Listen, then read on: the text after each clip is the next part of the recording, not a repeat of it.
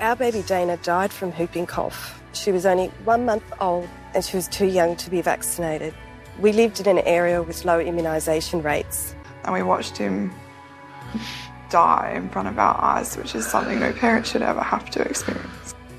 A kormány 5,5 millió dolláros új egészségügyi immunizációs kampányában azokat a szülőket mutatják be, akik a szamárköhögés megbetegedés következtében elvesztették kisbabájukat.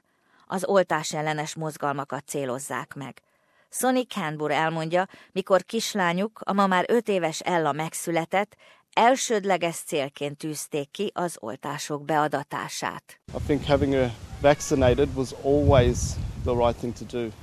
Why gamble the health of your child? A szövetségi egészségügyi miniszter Greg Hunt azt akarja, hogy minél több szülő kövesse Sonny Campbell példáját. Greg Hunt aggodalmának adott hangot amiatt, hogy néhány szülő azzal, hogy nem oltatja be gyermekét, gyerekek életét veszélyezteti. A kampány világosan megmutatja az oltások előnyeit. It's the truth about immunisation. It's safe, it saves lives, and it's the duty of every Australian family and community to encourage it. We want to see 100% of Australian children who can safely be immunised immunized. Az ország közegészségügyi biztosa Brendan Murphy professzor komolyan aggódik amiatt, hogy sokan még mindig hisznek abban, hogy az autizmus és az oltások között összefüggés van. That message is still being peddled by some people out there to try and create fear. There is no evidence at all that vaccination causes autism.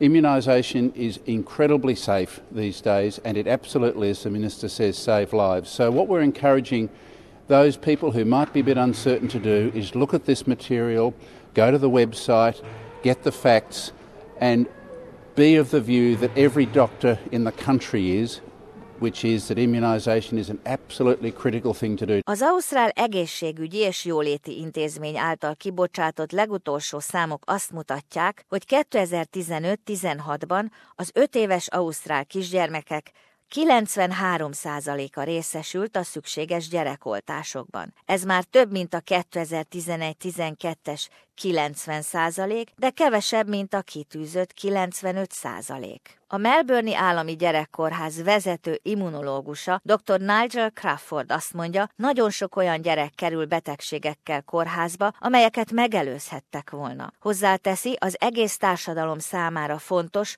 hogy gyermekeink immunizálva legyenek, mert vannak olyan kicsik, akiket nem lehet beoltani, és ezzel jobban kivannak téve a fertőzéseknek. We still see children uh, here at the hospital with vaccine preventable diseases. We have children admitted with pertussis and meningococcal disease and other vaccine preventable um, diseases. The other group that we think it's really important to um, try and protect are those that are more vulnerable. So children with uh, underlying cancers and other illnesses sometimes can't get vaccines, and that's why that herd protection is so important. Az egészségügyminiszter Greg Hunt azt mondja, bizonyos területeken, mint az ország belső tájain, a Gold Coaston, Tasmánia vidékein és Adelaide belső kerületeiben még mindig alacsonyak az immunizációs számok.